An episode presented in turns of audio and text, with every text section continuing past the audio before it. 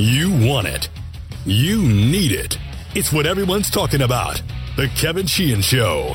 Now, here's Kevin. All right, I am here. Aaron is here. This show's presented by Window Nation. If you're in the market for windows, call 866 90Nation or go to windownation.com and tell them that we told you to call. Uh, thanks to all of you for the help in editing the show yesterday. It's always appreciated. Um, Aaron and I appreciate that a lot. Actually, we really do. So if we miss on an edit, uh, and you guys call us on it um, and and mention it to us, we get it fixed. Sometimes it won't fix right, Aaron um, the uh, the people that have already downloaded the show, right, and Right. listened to the show. But if you get a later version, um, it's updated. But uh, appreciate those that that pointed that out. Um, Redskins news this morning: the charges against Montae Nicholson were dropped. Kareem Copeland from the Post, I think.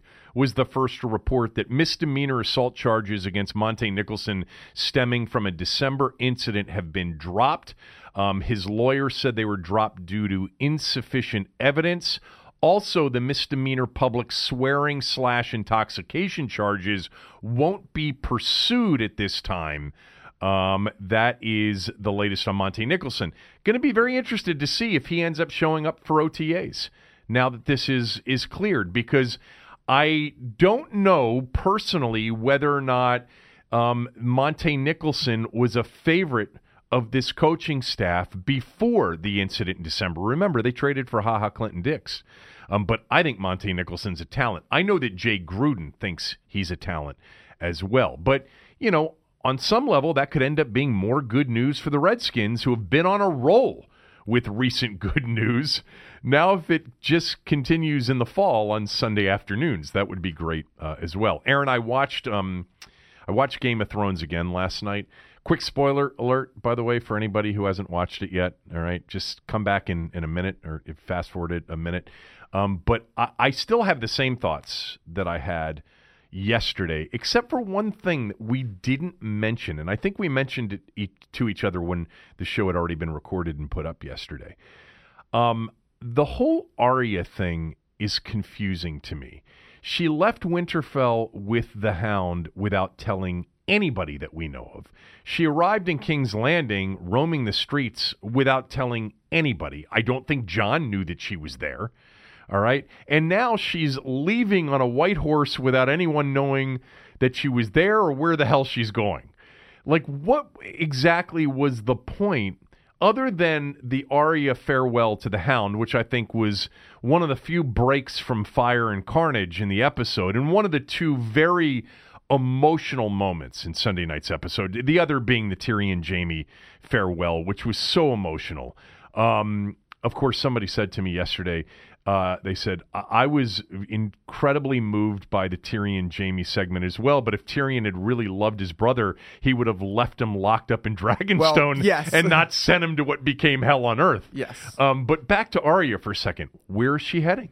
I, Where- wh- no idea where she's going. I mean, my I'm convinced that she was there just because less from a narrative standpoint and more they wanted someone on the street. They wanted someone kind of going through it, and Arya fit that role. You mean taking you through the nuked out streets of King's Landing? Yes, see, And seeing, from- seeing what was going on from that perspective, not just from the soldier. You know, we got with Jon, we got like kind of what the soldiers were doing, but with Arya, we got to see the people fleeing through the streets, and, and we got, you know, what some of the Yeah, most intense scenes true. because of that. So I think it was more of a, a they needed her for a purpose and less of a narrative structure. But as far as where she's going, I assume she's just going to the camp where everybody else is going to end up. where she can say to Jon, "Yo, uh, I know I didn't tell you I was there, but man, your queen and her dragon nearly torched me." Yes. If you're interested, but you know, uh, somebody uh, suggested maybe she's heading to wherever Gendry is, and she's going to end her life. Um, and settle down, end Yeah, her no. life as an assassin and settle down. I don't think that's going to happen. Um, anyway, still a very good episode in my opinion. I, I know not everyone agreed. I, I spent more time yesterday talking to people about the show than I had um, before we recorded yesterday, and not everybody enjoyed it. I did. I, I enjoyed it. Again, understanding the context of everything's being rushed. The Euron Jaime thing I thought was kind of stupid. Um, I don't necessarily. I I wasn't necessarily satisfied with Cersei's death either. But anyway, I thought it was a pretty intense uh, episode. Uh, intense could be tonight or our reaction to what happens tonight at the NBA draft lottery. It's a chance for the Washington Wizards to change the fortune of their franchise, certainly the way people view it. This is the Zion Williamson sweepstakes tonight in the NBA lottery, which will take place before Western Conference Finals Game One, which I'll have a uh, very brief um, preview of here momentarily.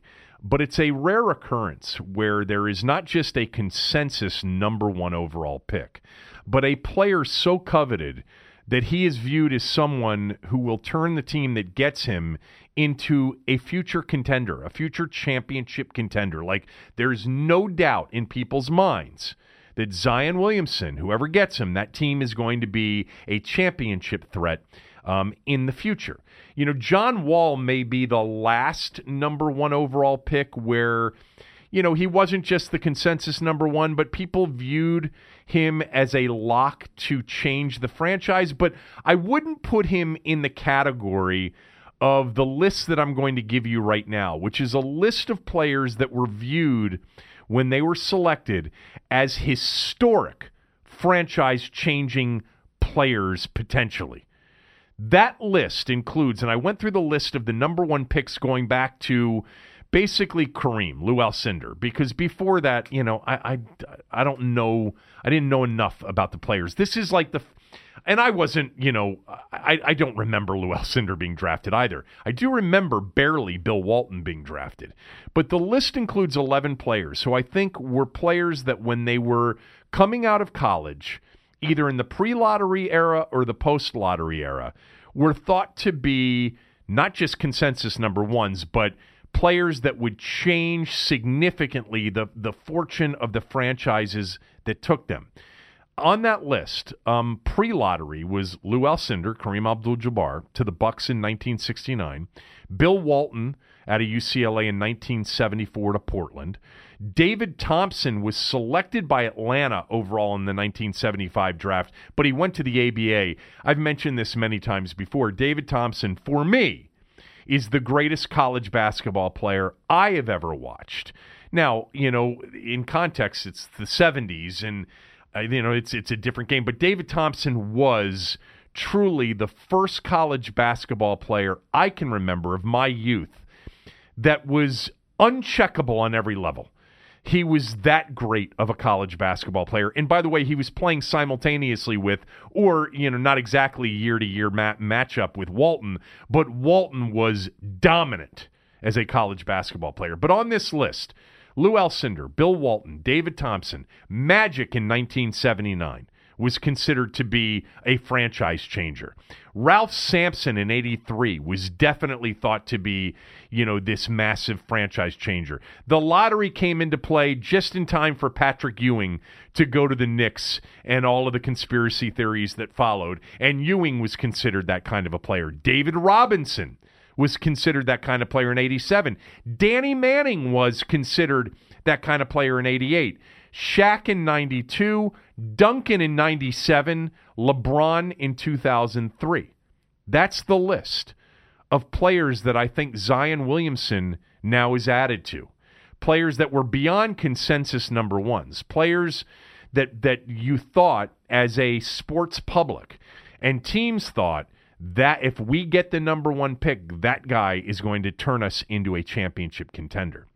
Very interesting thing about the the list that I just read because, and again, that's a, a list in my opinion. Some of you may put, you know, other players onto that list. You may put Wall onto that list. You might put Anthony Davis. I don't know, but that's my list of the players that, what I, from what I remember, they were thought to be major historic franchise changing players and talents of those 11 players that I listed, you know, consensus, consensus number ones, but much beyond that. Um, they, eight of them basically lived up to the bill, billing Kareem, Walton, Magic, Ewing, Robinson, Shaq, Duncan, and LeBron.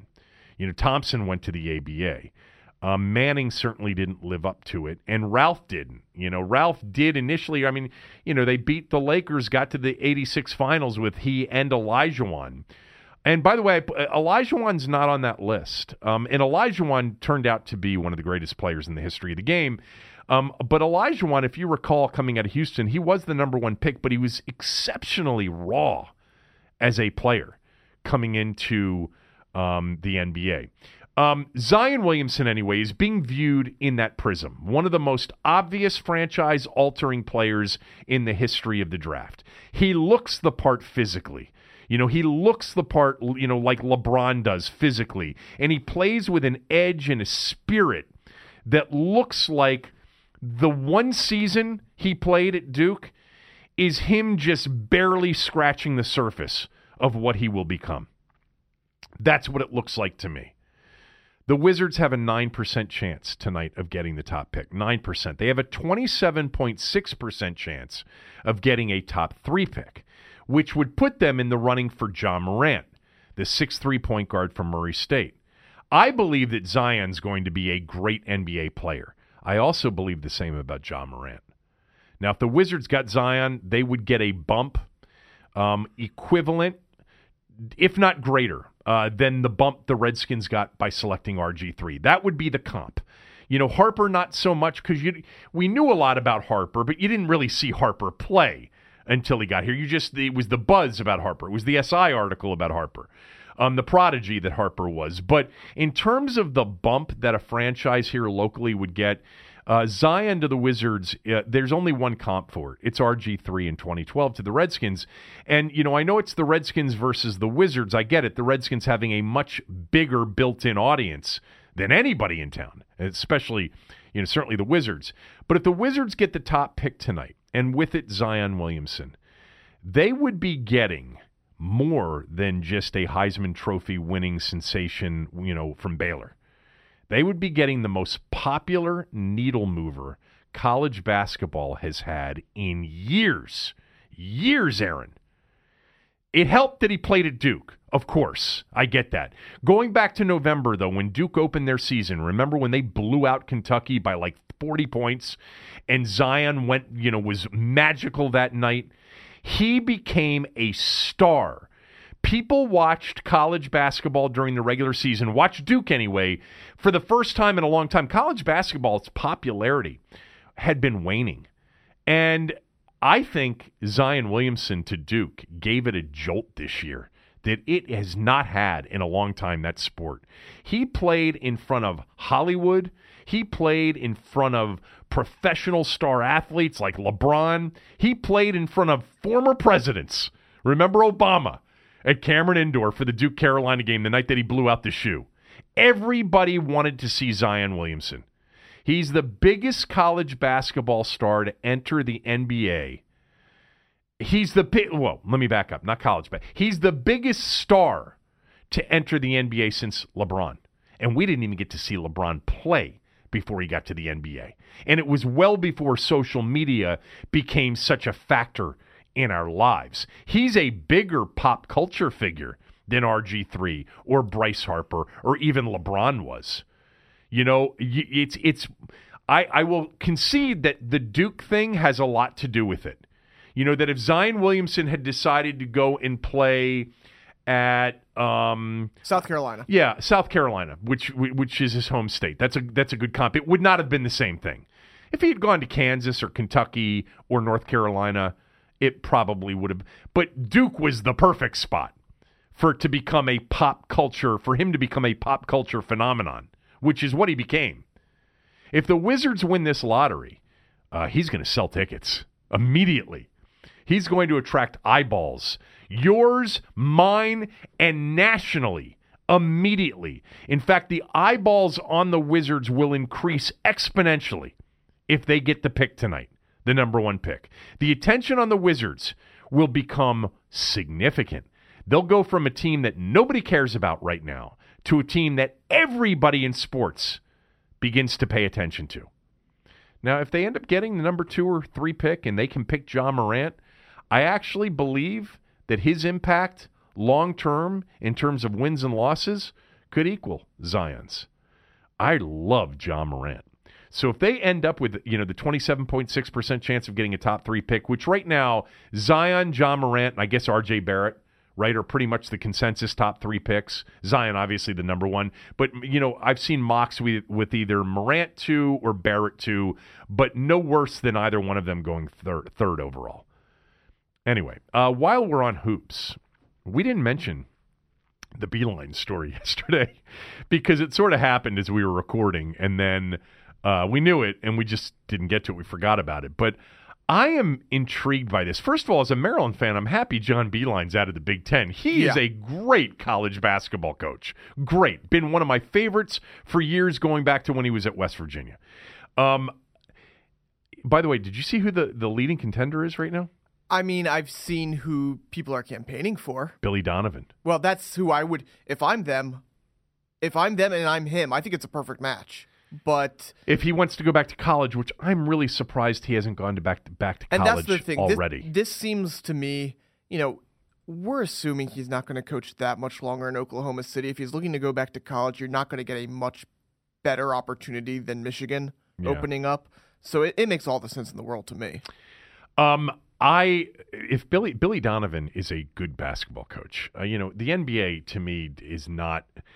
I, I just I think that the I think a college basketball coach has much more of an impact on a game than a pro coach does, and I would I would imagine that Donovan misses that. Whatever. I mean, he won two national championships as a coach at Florida.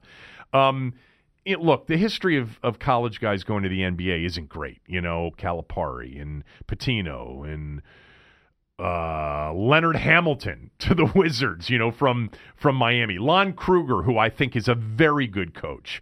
Brad Stevens here recently, yes. Uh, Fred Hoiberg, no. Uh, Billy Donovan, not really. So, uh, Beilein, though, uh, you know, the, the thing about Beilein is there's a lot of what I would call micromanaging coaching. Like he likes to micromanage possessions. That's not the NBA, but at the same time, he does a great job in spreading the floor and using his talent in, in a way to create space and to shoot threes. And I, I like him as a coach. I, I think he's an exceptional coach. I wonder at his age, with the way he micromanages a game, I wonder if that'll fit in the NBA. You know, especially with a team that's not very good. Well, we think they're not very good. For all Um, Yeah, we know, see, they might get Zion tonight. exactly. Uh, but anyway, uh, exceptional college basketball coach. I have no idea how it will work out for him in the NBA. I would guess that it wouldn't work out well if you force me to bet it either way.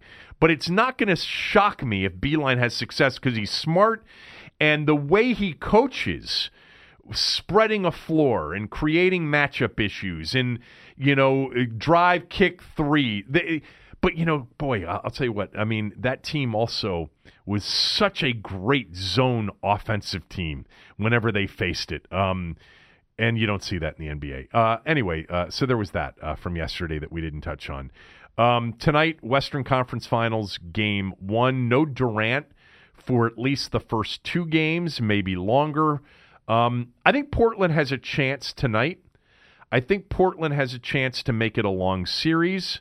I don't think they have a chance to win the series. I will pick right up front Golden State in six. So I'm giving Portland a chance to win two games. I think Klay Thompson on either Lillard or McCollum will be interesting. I think that's really where Portland's strategy begins. They're going to try to isolate Curry defensively with either Lillard or McCollum. That will be a huge part of their game plan as much as anything else will be. Um, and watching, you know, how that works out uh, will and if it works out well for Portland, it's going to keep them competitive. They've got a terrific backcourt, obviously, with Lillard and CJ McCollum, and both, uh, you know, equally being able to, you know, keep a team in a game and give them a give a team a chance. The Blaze the Blazers, by the way, are a better coach team than Houston.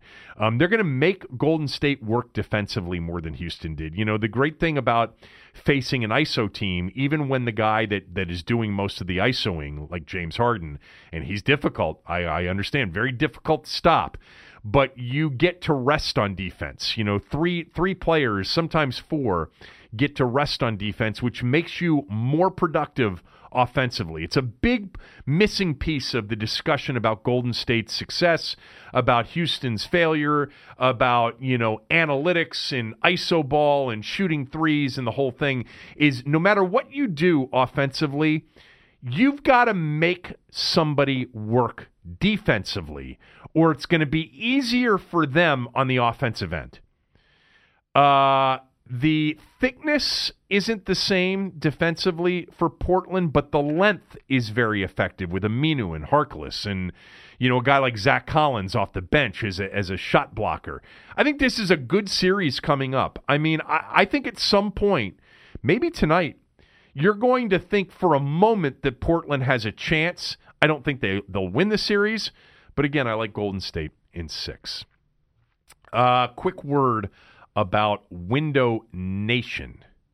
It's graduation time, not just for schools, but it's time for your home to graduate. Up to new energy efficient windows from Window Nation. And as a graduation gift, all window styles 50% off. You choose bays, bows, double hung, wood, vinyl, any size, any color, all custom made and all at 50% off. Window Nation's massive buying power is a diploma in deals, and they'll pass the savings on to you. It gets even better. Make no down payment right now. There, That's no down payment with no payments and no interest for 12 full months for a year. No down payment, no payments, no interest. If you call Window Nation this week, you'll be able to take 50% off every window plus You'll get free blinds with the purchase of a house of windows. New windows save energy, improve the look and value of your home. Now they are 50% off from Window Nation with no down payment, no payments, no interest for 12 months, plus free blinds. Call Window Nation today. Harley, Aaron, Eric, they're the best. Mention my name. They'll be out to your home the next day for a free in home estimate. They'll come out, they'll provide a quote, and that quote is valid for a full year. The school year is about to end, so is this deal. 866 90Nation or online at windownation.com. That's 866 90Nation or windownation.com and tell them that I told you to call. Chris Raybon from the Action Network is going to be coming up here um, shortly. Um, the reason I asked him to be on the show is he wrote a very interesting story about quarterbacks in their first years versus the quarterbacks that you wait on, um, and specifically talked about Mahomes and Alex Smith in that first year uh, in Kansas City in 2017. And so he will be joining us uh, here shortly. But I did read after the show yesterday, and I don't know if it was out before the show, but I didn't read it until after. I did read Albert Breer's story in Sports Illustrated, MMQB, uh, on the Redskins in Gruden. And I wanted to take five minutes to talk about that. Um, there are two uh, quotes. He interviewed Gruden for this story, and Breer's been a good um, uh, uh, Gruden's been a great contact for Breer over the years. Uh, Breer, some of Breer's stories, especially going back to that RG3 story that he wrote in 2014 during the season with Gruden's quotes in it, Breer's been able to get Gruden to, to open up a little bit. Um, not that it's that hard. Gruden will tend to be very honest, as we've talked about, but there were uh, two uh, sections of his story that I wanted to read and comment on. The first is this that Gruden made a massive investment in studying the quarterbacks this year to see if one would warrant Washington's first round pick, Breer wrote. Gruden personally watched every 2018 throw and then some from every quarterback the team was considering picking, not just Dwayne. This is a quote from Gruden now. Not just Dwayne, not just Kyler, but all of them, from Clayton Thorson to Jarrett Stidham to Ryan Finley to Will Grier, all those guys, Gruden said, quote, more Gruden. Watched every game, every throw that they made, how they handled themselves under pressure. That's the big thing. You try to find good defenses that, that gave them pressure to see how they handled pressure and go through all their throws. And if you have more than one season, you go back and watch another season. Dwayne only had one, Kyler only had one. Uh, then Breer writes The Redskins then met with the quarterbacks at the combine, canvassed all their pro days with offensive coaches, and used eight of the 30 in house visits teams are allotted for prospects to bring quarterbacks to Washington. Haskins, Stidham, Thorson, Finley, Grier, Drew Lock, Daniel Jones made it to the, made it to the facility to meet with the team. Murray canceled on them late in the process. For Gruden, Breer writes, the most important thing was knowing this class of quarterbacks. And he felt like he knew this class better than any class since 2011, when he was in Cincinnati, by the way, when Carson Palmer's retirement led to Cincinnati to draft, led Cincinnati to draft Andy Dalton in the second round. Okay, a couple of things about this. Uh, Breer makes it very clear that Jay was more involved in the quarterback search this year than he has has been since 2011 when he was in Cincinnati. This is something we've talked about. You know, I mentioned the Case Keenum thing. Remember, there was the story, and I think it came from the Junkies on 1067. I could be wrong. It may have come from somewhere else, where somebody had said that Jay uh, didn't know about Case Keenum. Um, and I said, no, that's not true. That you know, Jay didn't know about uh, about Alex Smith. Jay was not asked to evaluate Alex Smith significantly or any of the quarterbacks in the draft last year, which, by the way, Jay admitted, remember, last year. Um, I think his involvement in the Alex Smith uh, decision, I'm not saying that he didn't know about Alex Smith and that he didn't look at Alex Smith, but I think his influence in that decision was was nil. Uh, this was some, Bruce wanted to make that move, and he made that move. More coming up uh, on that, by the way, with our guest here shortly. But um, I think Jay was, and I talked about it. Jay's more involved. He was more involved in Case Keenum, and he was more involved in looking at other quarterbacks, potential free agent quarterbacks like Ryan Fitzpatrick, uh, and he was much more involved in looking at the rookies, the college quarterbacks. Um, now, what you have to consider, and you don't get from this story necessarily, is whether or not Jay was more involved in this process because Jay decided to get more involved in this process, or if Bruce said, hey, uh, the Alex Smith thing, it wasn't the best fit. I need you more involved this time around. And then Jay got more involved. I hope it's the latter. I hope there was some, you know, admission from Bruce that he needs help in evaluating these quarterbacks. Um, and that he's going to rely on some of his people to help him evaluate the quarterbacks, or maybe it was just to include Jay in the process, so Jay felt more included in the process. Alex Smith was not a good fit for Jay for Jay Gruden. Bruce Allen didn't know it at the time. Okay, why would he? He's not very good at doing this. This time he wanted Jay involved in the Case Keenum evaluation and and and in all of the rookie quarterback evaluations. I like that. Um, I hope it's Jay being asked and Jay, you know, getting excited about being more involved in that. I hope that's how it played out. Um, then there was this quote uh, in Albert Breer's story. Uh, when you draft a quarterback in the first round, a team, uh, this is a Breer writing, when you draft a quarterback in the first round, a team is hoping to have him for 15 years. If you hit on the pick, if you hit on the pick, it means job security for everyone. It changes everything. The, then the, the response to that from, from Gruden is, quote, that's the hope. But we're not giving up on Case Keenum or Colt McCoy either. They're going to have a chance, an opportunity to compete and win the job. And so it might be a year, it might be two years, it might be three years all right. These guys have a skill set that's pretty appealing as well as far as their ability to rally teams around them and compete. But it is exciting to have a quarterback here that you're going to have for at least five years that you know you can grow with. You can build your offense around his skill set. It's exciting for sure. Closed quote. Couple of things, real quickly. Number one is that Breer makes it very clear in his story that Jay likes Haskins. He doesn't make it clear whether or not he likes Haskins more than any other quarterback or less than any other quarterback, but that he likes Haskins. He believes in his physical tools. You know, so that's good, and I and I believe that too. And I made a point the other day to say, look, when we've talked about the reports that that this is a Dan Snyder pick, it was a Dan Snyder pick, but it doesn't mean that Jay Gruden didn't like Haskins. Doesn't mean that Jay Gruden wouldn't have loved Haskins as a second round pick or a later first round pick. That the football people wouldn't have loved Haskins, you know, late first round, early second because their grade wasn't top 15 it doesn't mean that he doesn't like the quarterback or the quarterback's potential. And he evaluated these quarterbacks. So uh, he had input on Haskins, and it was positive. I don't know that it was more positive than it was on Daniel Jones. I think Gruden liked Daniel Jones too, but Daniel Jones wasn't there. I think a very interesting thing would have been what would have happened had Jones and Haskins been there at 15. We'll never know. But he does like Haskins. But he also said in that last quote, it might be a year, it might be two years, it might be three years. So we're going to find out soon enough here. You know, they're going to go ahead and let him compete. And we're going to find out. We're going to find out if Dwayne Haskins is ready to compete for an NFL starting job as a rookie or whether or not it's more of a long term play. We will know that within a couple of months. All right, quick word about stamps.com.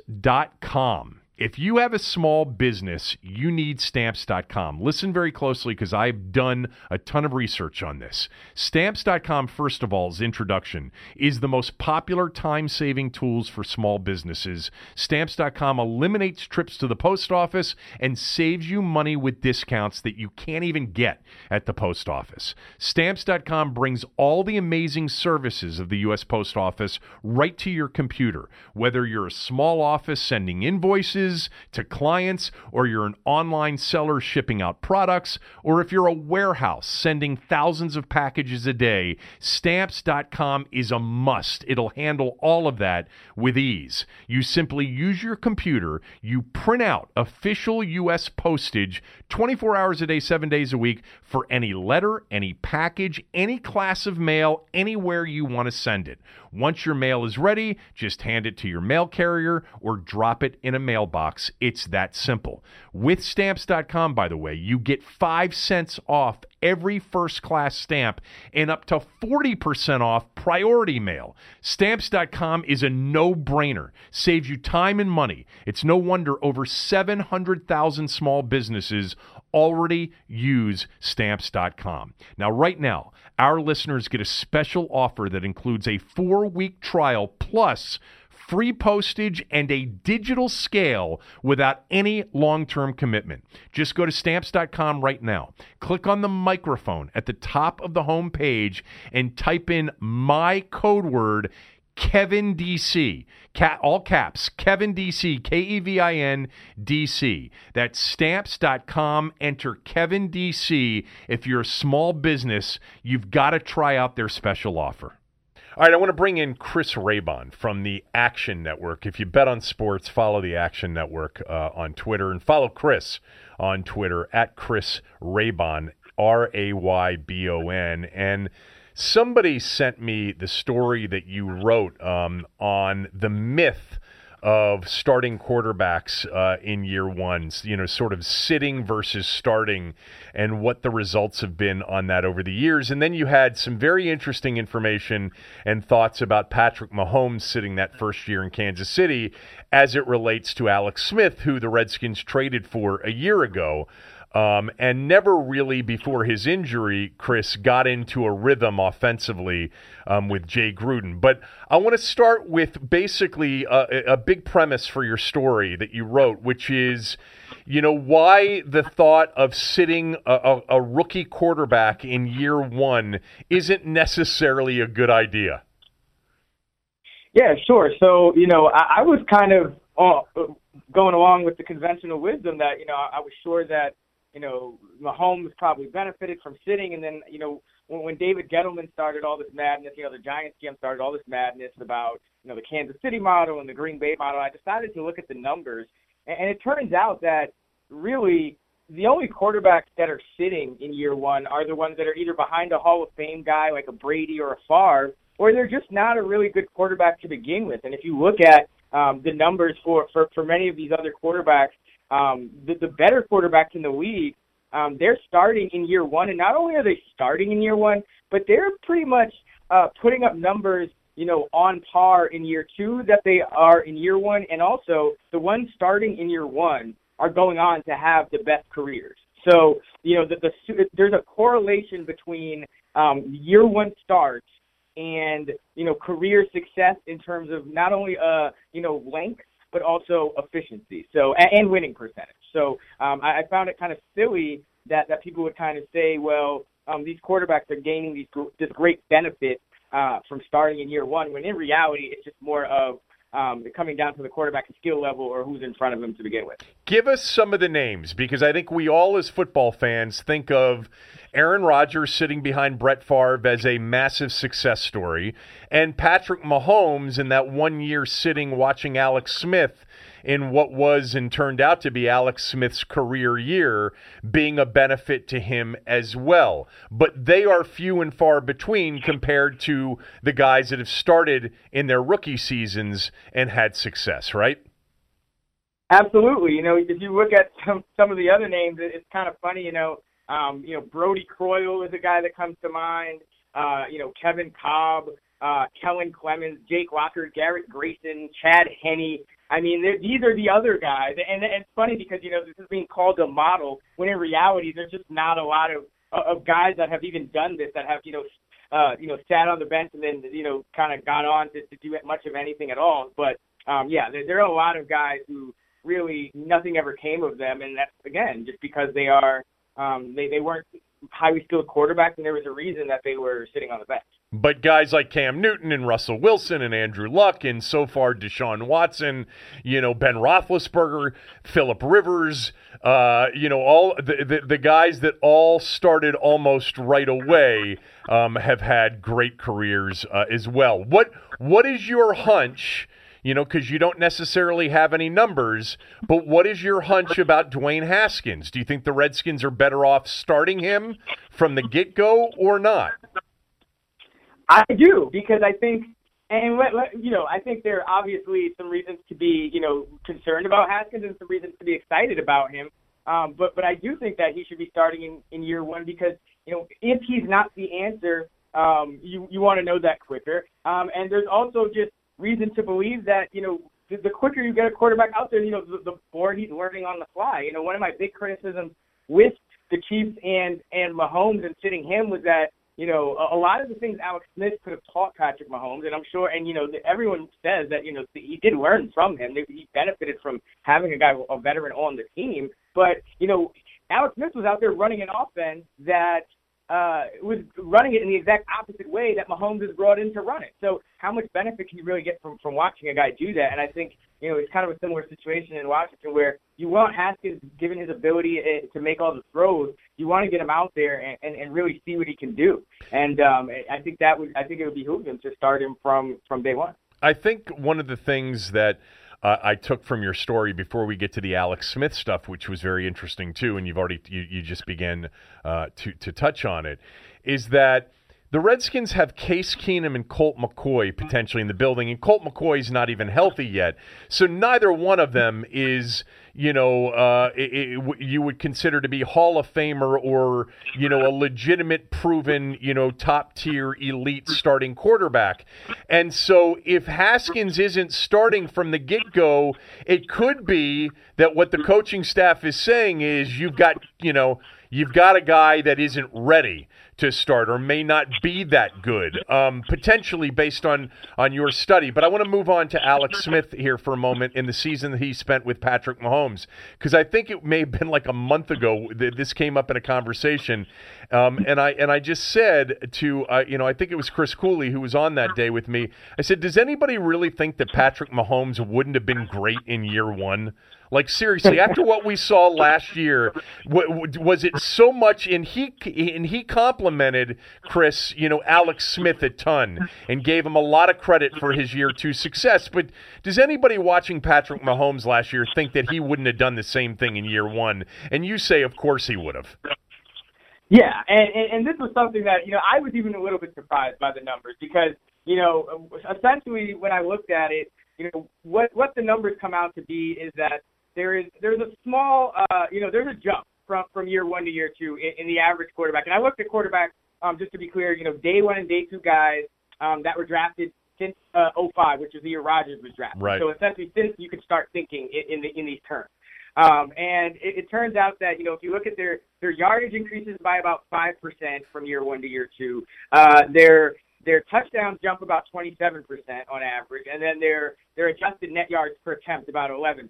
So there is a jump from year one to year two. However, um, two things. One, when I looked at now just the you know the better quarterbacks, you know kind of the, the guys you mentioned, Cam Newton, Russell Wilson, Andrew Luck, Deshaun Watson, um, those guys don't really make any jump from year one to year two. They were good right away. A lot of those that that average of jump um, those rates of increase come from the fact that you have guys like uh, Blake Bortles and, and Ryan Tannehill who, who really had poor rookie years and, and then made you know jumped into kind of that you know average-ish, you know below average, average kind of um, you know, tier in their second year. So um, if you look at like a Russell Wilson, you know, his you know his number didn't change at all. Uh, Cam Newton, you know, more yardage actually his his uh, rookie year. You know, one more win the next year. You know, so a lot of these guys, Deshaun Watson was actually on pace for 48 touchdowns uh, and, and, and about 5,000 yards himself. So Deshaun Watson stays healthy. He's on pace to put up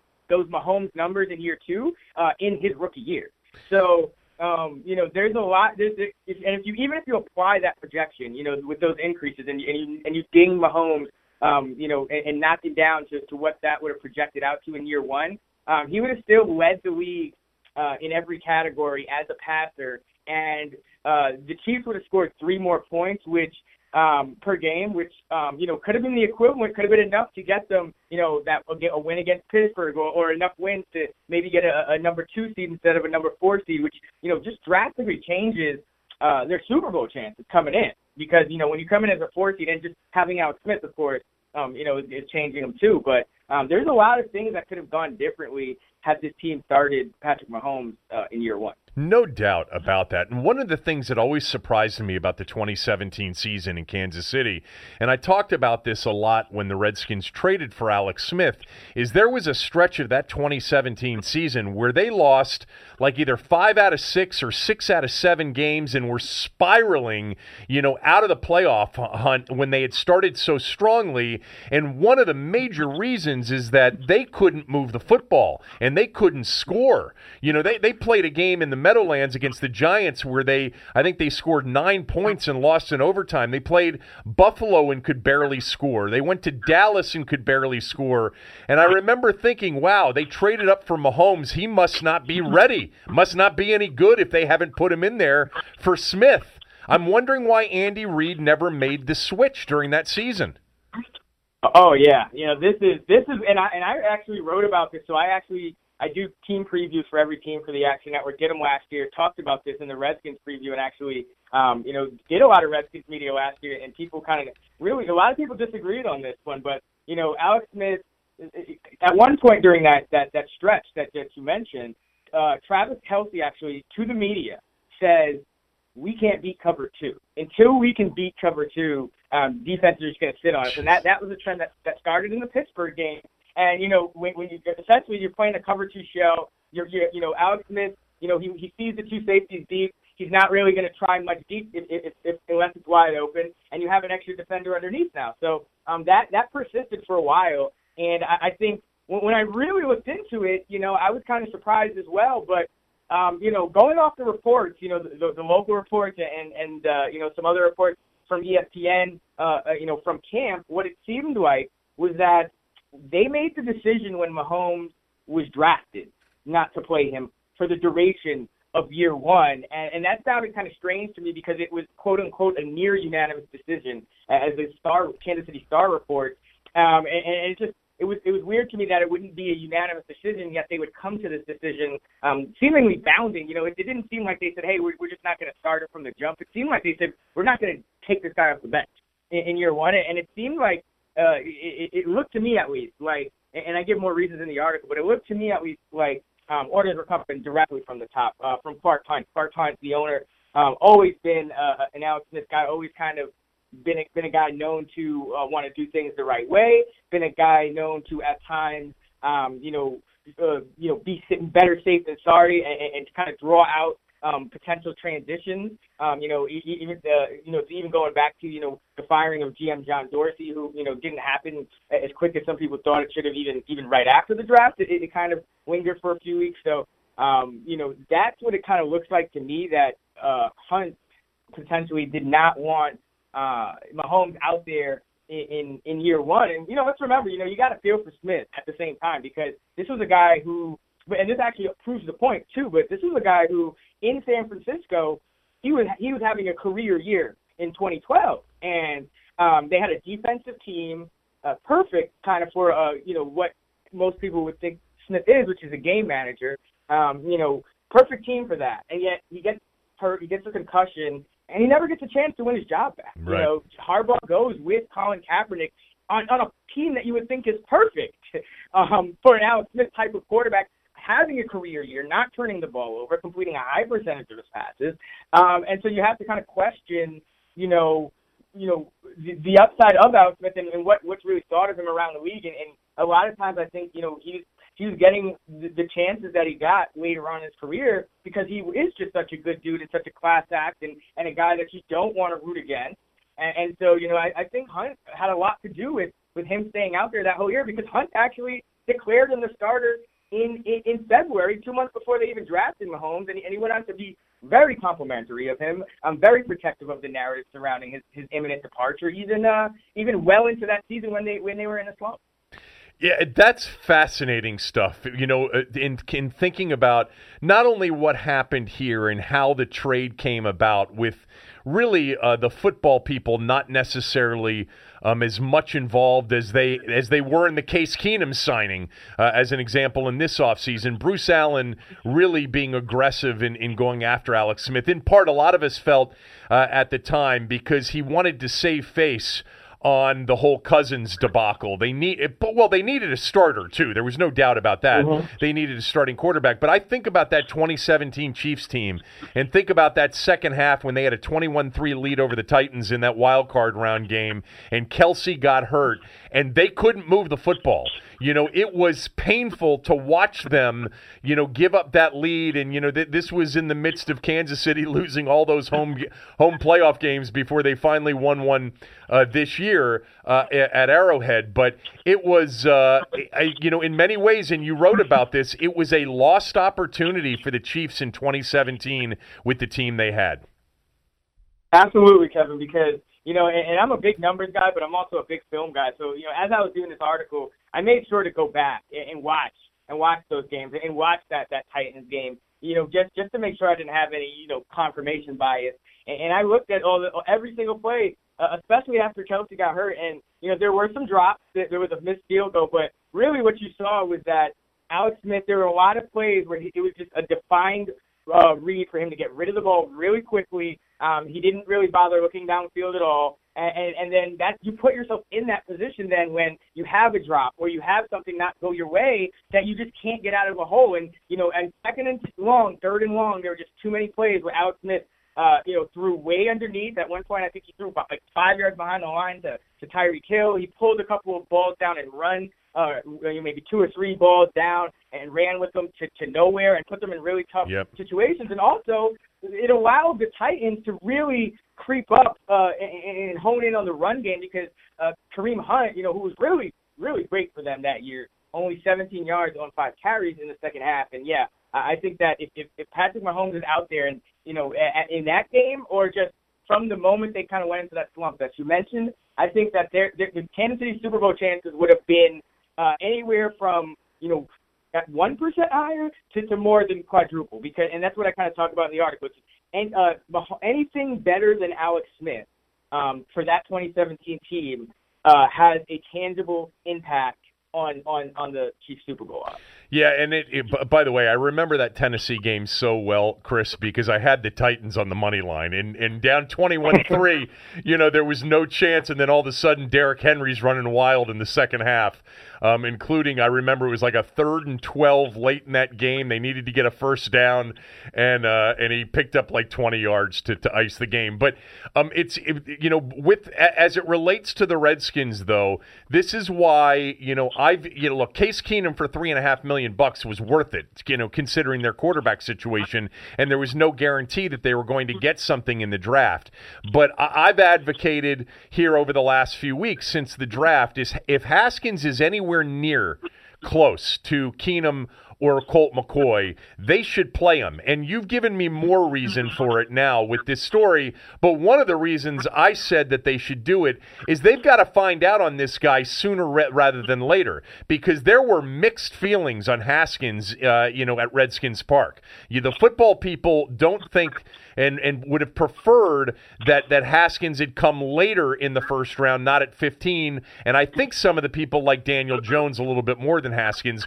But you got to find find out because next year's draft is once again loaded. Not that anybody out there is thinking that way, but I want to see him sooner rather than later as well, if he's ready. You know, if if he and if he's not, what you're suggesting in your story is it may be a reflection of what he is, um, especially Absolutely. especially given the competitive landscape. Last thing on um, the Redskins last year with Alex Smith. You, I, I'm assuming that you predicted this going into last year that it wasn't going to be what Bruce Allen and Dan Snyder were hoping it would be. Um, but were you surprised that Jay Gruden didn't seem to you know, create an offensive opportunity for Alex Smith. There was very little bootleg. There was very little play action. You know, there was a ton of RPO and there was too much drop back. There was no quick game. You know, you talked about cover two. They they faced in week two last year Indianapolis where, you know, underneath stuff was open all game long and they never threw it. Um, what did you make of the whole Gruden Alex Smith, you know, dynamic last year? Yeah, you know, and this this actually, I mean, I don't want to say I predicted exactly what would happen, but yeah, I did. I did call the Redskins out in the in the in uh, before the season for for that move, and I thought it was the wrong move. Um, and yeah, I, I think that one of the problems is that um, you know this, this, the whole front office, the, down to the coaching staff.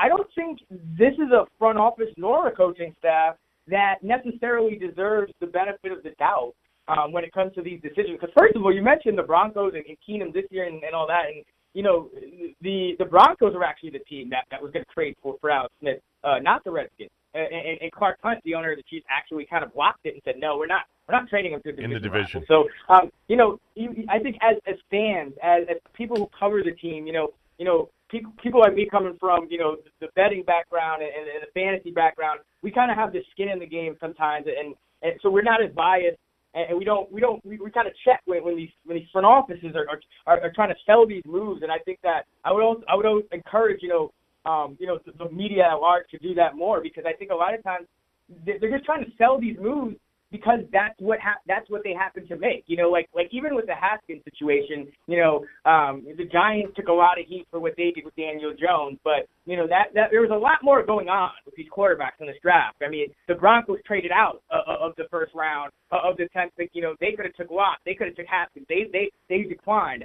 Lock Lock remained there. Um, you know, if, if the Redskins, if the Giants take Haskins, the Redskins probably take another quarterback, and they're going to say, "Of course, we wanted this quarterback." You know, so um, you know, I, I think that um, last year, I, I think that Jay Gruden did not do a good job with Alex Smith. I think that Andy Reid um, is is a wizard. Uh, uh, Nagy, Matt Nagy, who was the coordinator of that in 2017, um, you could see why he got a job um, with Chicago and, and, and why they had the success that they did. And, and Trubisky had a, a complete night and day turnaround from year one with John Fox. Um, there are certain coordinators that are, are that they understand how to, to, to, to play to their team strengths. And I'm not sure Gruden has necessarily proven to be that guy. I mean, you, you know, he, he kind of had a situation where he had some good coordinators in, in there at times, and and and you know he had he had Robert Griffin and his talents there for a while before he the injuries kind of took their toll, and then you know Cousins they kind of lucked into him, you know lucked into having uh, drafted a second quarterback, which I think was a really good move, and you know I think that that kind of saved the Redskins, um, and then and then they get rid of him, you know, and and I I'm not sure that they wouldn't have been better off just just just continuing on with Cousins, who had his own problems in Minnesota, also for coordinator reasons. Um, but uh, I think I, I wonder sometimes if all this could have been avoided if they had just not kind of, uh, I guess, ruined their relationship with, with Kirk Cousins in, in D.C. I'm not sure they would have been any uh, worse off. Well, just so everybody's clear on this, Chris and I have never talked before, and I had no idea what his position on Cousins was. But just so you know, Chris, I've been one of the biggest defenders in the market uh, of Cousins, and um, I still to this day think it was a massive mistake after the 2015 season not to lock him up for for a deal that Kirk would have been willing to sign in the moment for somewhere you know in the neighborhood of you know 45 to 50 million guaranteed, which right now would look like an absolute bargain um, uh, NFL uh, contract wise. Uh, Sean McVay was a big part of Kirk Cousins' success here, as he was obviously in turning Jared Goff around as well. I don't know that I totally disagree with you on on Gruden, um, but I do think Gruden knows how to put a pass offense together. Um, and I think it just sometimes takes the right guy. The interesting thing about our Alex Smith discussion, Chris, is that, you know, a lot of Redskin fans will say, look, you know, he didn't turn the ball over like Cousins did. And, you know, they were they were five and two when he got hurt. But, you know, any real objective, you know, analysis of what you were watching, the Redskins were struggling offensively with Alex Smith to throw the football and move the football consistently. Um, and it was going to catch up with them before the end of the year had he stayed healthy. And by the way, he does have certain leadership abilities and um, you know and smarts that you want in a starting quarterback. Um, but it wasn't a good fit uh, with Gruden. It just wasn't. Yeah, it was. I mean, if you are, you know, for Redskin fans who you know, this might it might ruffle feathers, and people might not be happy to hear about that eh, eh, with Alex Smith. But you know, just look at it objectively. I think go back to his two best seasons, 2012 with the Niners and 2017 with the Chiefs, and ask yourself why in 2017 did he did he did he did he get benched and never get a, a chance to earn his job back, and why in 2017 after his career best year were did were they still fine with, with shipping him off for a quarterback that they've never seen. That's right. Um, you know, always see start one NFL game. You know, this is you. You don't. You can. I, I kind of compare it to. It's going to be a very odd comparison, but I think it will actually click to some extent um, with Redskins fans. Re, you know, remember the quarterbacks that um, won Super Bowls that aren't really considered very good. Eli Manning, Joe Flacco over the past few years. Um, Joe Flacco, always known as a guy who you know, one thing about him, he had the arm. He would go, he would go down the field. Eli Manning, a guy who um, earlier to the to the midpoint in his career, he would interceptions were a huge problem for him. I mean, he had one year, I think he had like 20 some odd interceptions. He was always throwing the ball down the field. It was getting tipped up in the air, getting picked off. These guys won Super Bowls. Now look at Eli Manning. He has a career high completion percentage. He rarely ever throws an interception, and yet the Giants uh, offense can't move the ball, and they have all of these. They have they, they have two potential future Hall of Fame. Right. Um, and and the reason is because the simple fact of not challenging tight windows, not challenging down the field, and this is Alex Smith's problem. He was 40th of 41 quarterbacks in tight window throw rate in 2017. The, the the thing was there were no. He didn't have to ever throw in a tight windows. Albert Wilson Tyreek led Hill. the league. And, yeah, Al, yeah. Wait, Albert Albert it. Wilson led the league. That's right. I, you you Yeah. in the, in your story Yeah. you said in terms of separation, right? Yes. Yes, and this is not. I'm not saying Albert Wilson's amazing receiver. What I'm saying is Tyreek Hill, uh, Kelce, Hunt, that uh, Reid, Nagy. This created a situation where even Alex Smith, uh, you know, secondary receiver, a guy like Albert Wilson, was so wide open that he never even had to think twice about throwing the ball to him. So um, this is what this is what this uh, a guy like Alex Smith creates. You won't see the turnovers because he's not taking the risk. He's pulling the ball down. He's taking sacks, or he's th- he's throwing it away, or he's taking a, a, a short gain. It's the exact criticism of Eli Manning in New York now. Even though his numbers from an uh, from a completion percentage standpoint uh, and a, and a turnover standpoint are as good as they've ever been. So that's what I would kind of um, kind of suggest to anybody who kind of disagrees with that. And, and again, I would suggest don't you know, question your front offices, question the decision makers, because there's a lot more going on behind the scenes, and they're going to sell you whatever they do. And and and, and there's only going to be 15 teams that that have winning records at the end of the year. There's only going to be uh, 12 teams that make the playoffs. But yet in the off season, every single move in the local media tends to be uh, given more of a positive spin. So you always have to ask yourself, what's really going on here? No, it's it's all it's. This is really good. Um, I'm enjoying this conversation, and just real quickly before I let you run, um, I. I I am, am definitely. I think I was in the minority with Cousins with respect to what I thought he would become had he stayed here, especially with with McVay. Um, but I'm also more of a Flacco fan than I think most people are, and I think Denver's one of those teams that has a chance to make a significant turnaround if he's healthy. They they they drafted the tight end in Fant. He always needs that.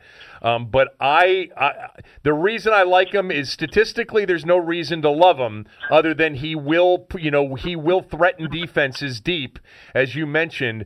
But for some reason, in every important game the Ravens ever had, he played his best.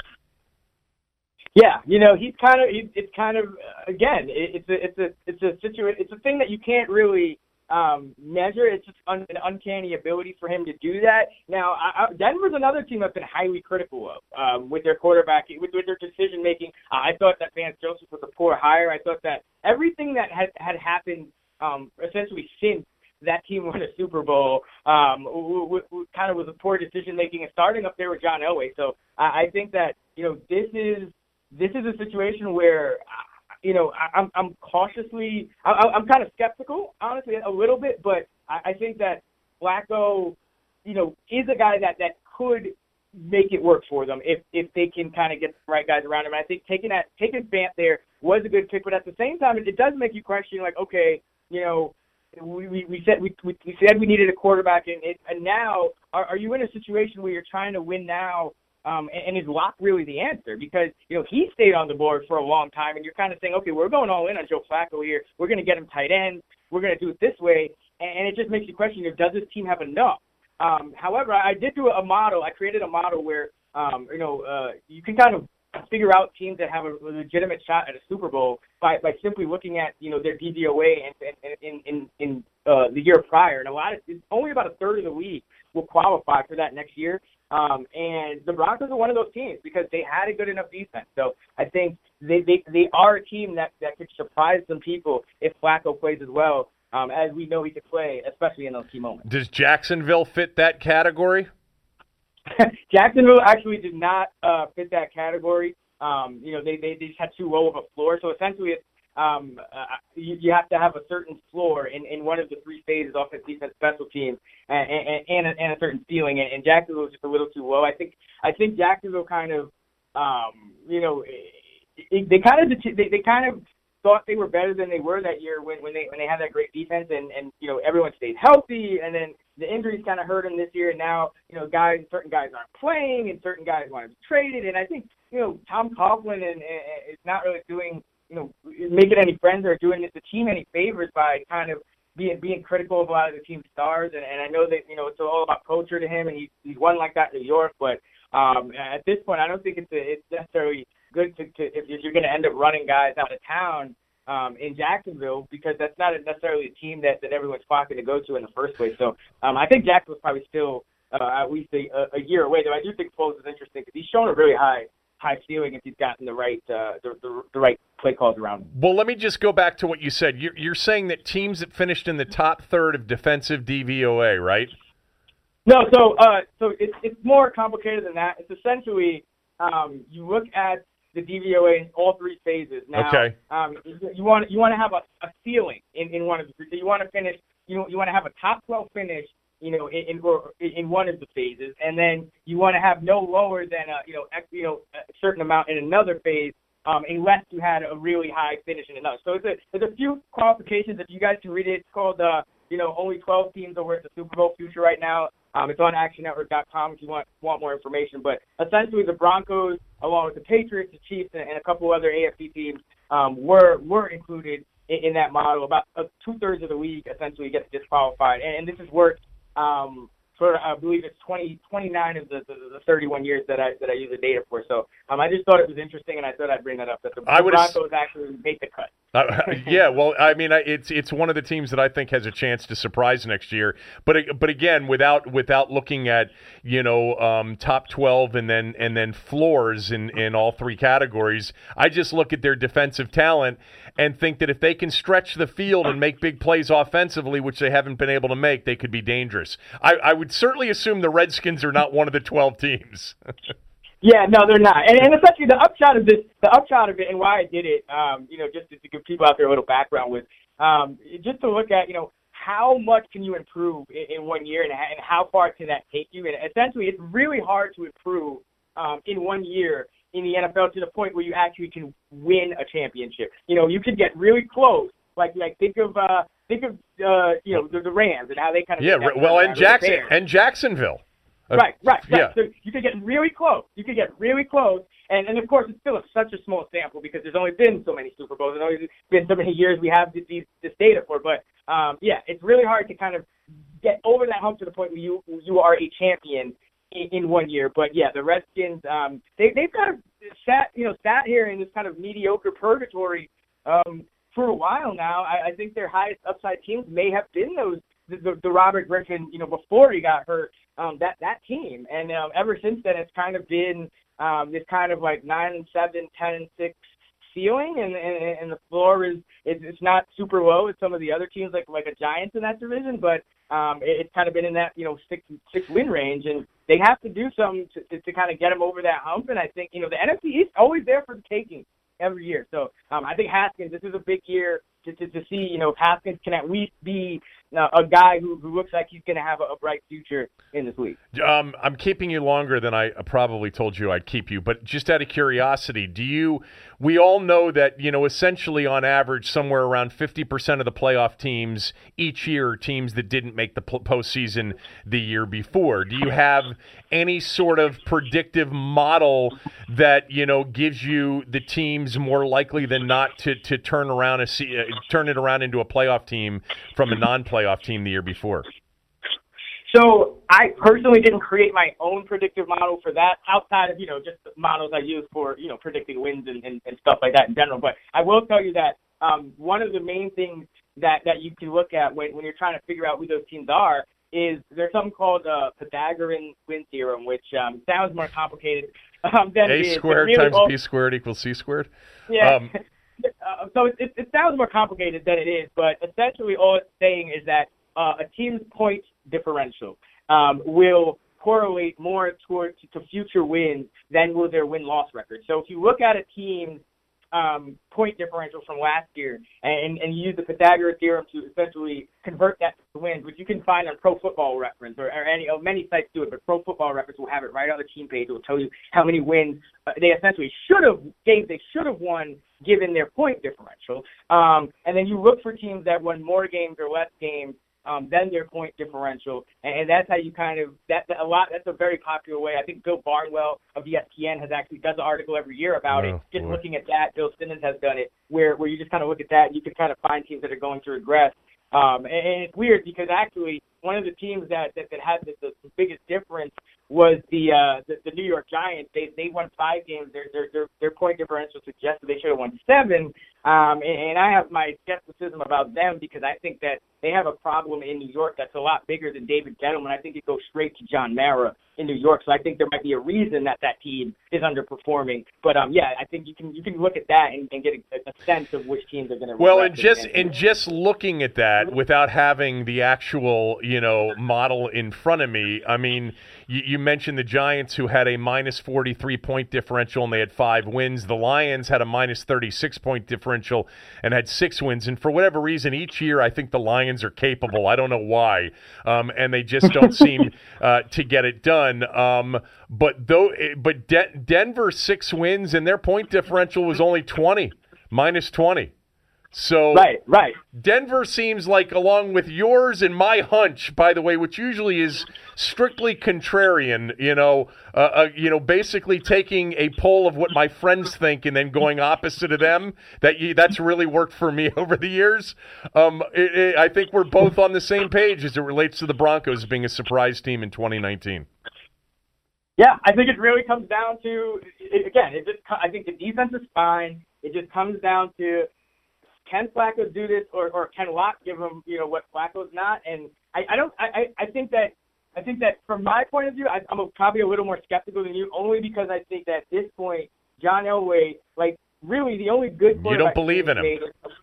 I, no, I don't. Yeah. I, I think there's a lot, and I, I wrote about this. You guys want to check out my Denver Broncos 2018 preview, it's all there. Um, before before the season went down, I talked about this. So, but but I think that they, they have the potential. You know, I'm not ruling them. I think this is the NFL. It's about a, it's a ceiling league. It's about who has the upside because, and that's why the same reason why I think Alex Smith is not a good um, choice to, to be a, a starting quarterback of, of a franchise because he has the floor but he doesn't have the ceiling. He doesn't put you over the hump, and he's and, he, and he's going to choose not turning the ball over over over giving you a chance to, to really threaten defenses downfield. All right, so truly the last one, and I'll let you run. So we've talked here about the the league, not just the Redskins or the Chiefs or Alex Smith or Dwayne Haskins. Here, do you have a hunch on a team that will surprise in 2019?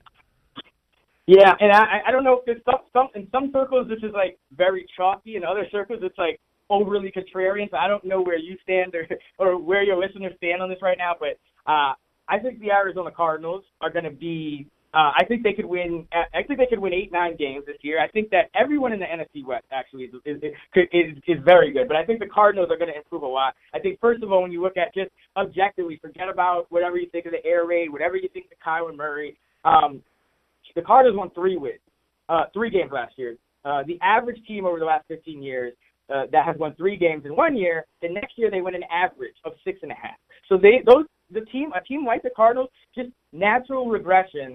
Uh, you know, more than it doubles their win total. But I think that um, with, with the quarterback that they have uh, in Kyler Murray, if he if he's able to stay healthy, I mean, I when I look at him play, I see a little bit of Russell Wilson in him, uh, or a lot of Russell Wilson Yeah. in him actually. Um, you know, I think that they, you know, they, they went up, and they got a cornerback to, to play opposite Patrick Peterson.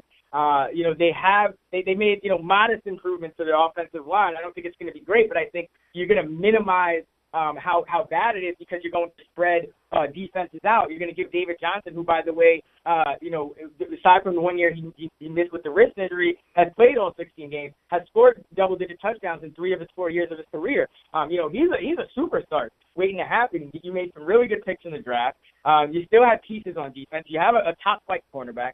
I think this is a team that could easily go from you know three and thirteen to, to nine and seven. Like I don't think that's a big. Um, I, I don't think that's a crazy thing to, to see from them. I think the toughest thing for them is that they play in a division where I think you know even the 49ers are, are very good Sure. if, they, if they get Jimmy Garoppolo back. I think the the Seahawks you can never count them out. Um, you know, people did, wanted to do that last year, and so I think that, that the only thing about that division is that they might that a lot of those teams might kind of knock each other off within the division, and there will be a lot of eight and eight. But I think that from a talent standpoint and from a, a organizational standpoint, I really like what the what the Cardinals are doing, and in the AFC, I really like what the Bills are. I, I think that they're another team that's going to go under the radar, but I, they're- they have consistently yeah. overperformed.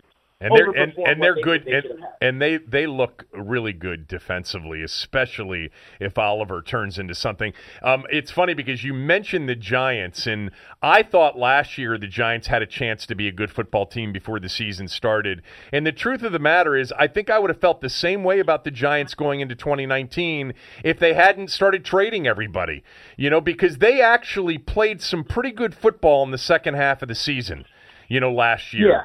And and I, you know, it, however you feel about Eli Manning, that football team was a lot more competitive in the second half of the season. I think they may have gone four and four, or, or you know, maybe four and three down the stretch, something like that. I forget. They had a terrible game against Tennessee, but almost every other game they had was a winnable game for them in the second half of the season. But then, you know, they've gotten rid of so many players. Um, Look, I really appreciate it. Uh, this was really interesting, and for people that want to to read the story that I read that got me interested in in calling Chris to have him on the show, go to theactionnetwork.com or follow Chris on Twitter at Chris Raybon, uh, R A Y B O N. Chris, thanks so much.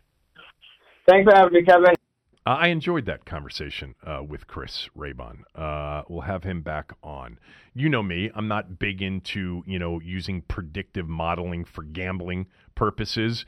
Um, but the story that he wrote was really interesting, and I it, it sort of fed into the gut feel that I had when we were talking about this. I don't know during the season or you know during the playoffs, where I said, you know what, Alex Smith, I'm sure was a nice guy and a good mentor for Patrick Mahomes. But after watching Mahomes play, I don't think that most people would doubt that he could have done that in his first year uh, as well. Uh, quick word about Launch Workplaces, then we'll wrap it up. Uh, Launch Workplaces in Bethesda, brand new, fully furnished offices, conference rooms, co working desks, high speed internet. They've got a cafe, free parking, and plenty of it. Get more work done today by moving your office to Launch Workplaces in Bethesda. Call today for an exclusive free two day trial, 240 867 14, or go to launchworkplaces.com. That's 240 867 14 or launchworkplaces.com. And by the way, they have other uh, locations around town. Uh, real quickly, Tom Haberstroh or Haberstraw from NBC Sports. He's NBA. He's an NBA insider. He wrote a story that suggested that it's possible that LeBron could get traded for Ben Simmons, and LeBron could end up in Philadelphia. Uh, just we'll leave you with that. I don't even know what to make of it. Um, if LeBron goes from LA to Philadelphia after all the the the LA uh, you know all of the LA hype, the Laker hype, and now he's going to end up in this in, in a Philadelphia uniform. Man, Philadelphia, you certainly cannot um, you know criticize their lack of trying over the years. I'm surprised, by the way, their coach is coming back. All right. Thanks to Aaron. Thanks to Chris Raybon. Have a great day. Uh, Cooley will be in studio with me tomorrow.